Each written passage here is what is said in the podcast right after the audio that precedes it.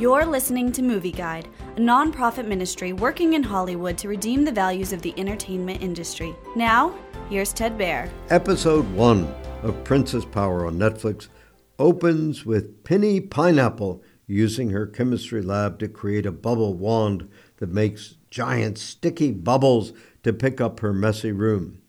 Later, Penny Pineapple employs her unstoppable, unpoppable bubble wand when the four princesses from four different fruit kingdoms come together to save Kira Kiwi's hamster, Mr. Scruffles, who's stuck in a fireplace chimney. However, Penny's bubble works too well and creates an epic case of bubble trouble.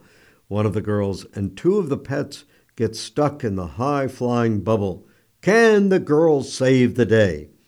The animation in episode one of Princess Power is colorful and the four princesses are exuberant and enthusiastic. They're ready to help each other any way possible. Their interaction with adults and animals is largely positive, so it's nice to see a Netflix children's show without any problematic material. Despite the feminist assertion that, quote, princesses always wear pants, end quote, the opening episode of Princess Power is notably free of any problematic content or messages.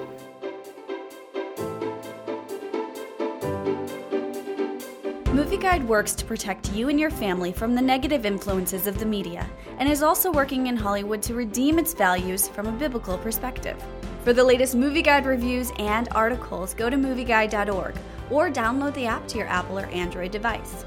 You can also subscribe to the Movie Guide podcast on iTunes.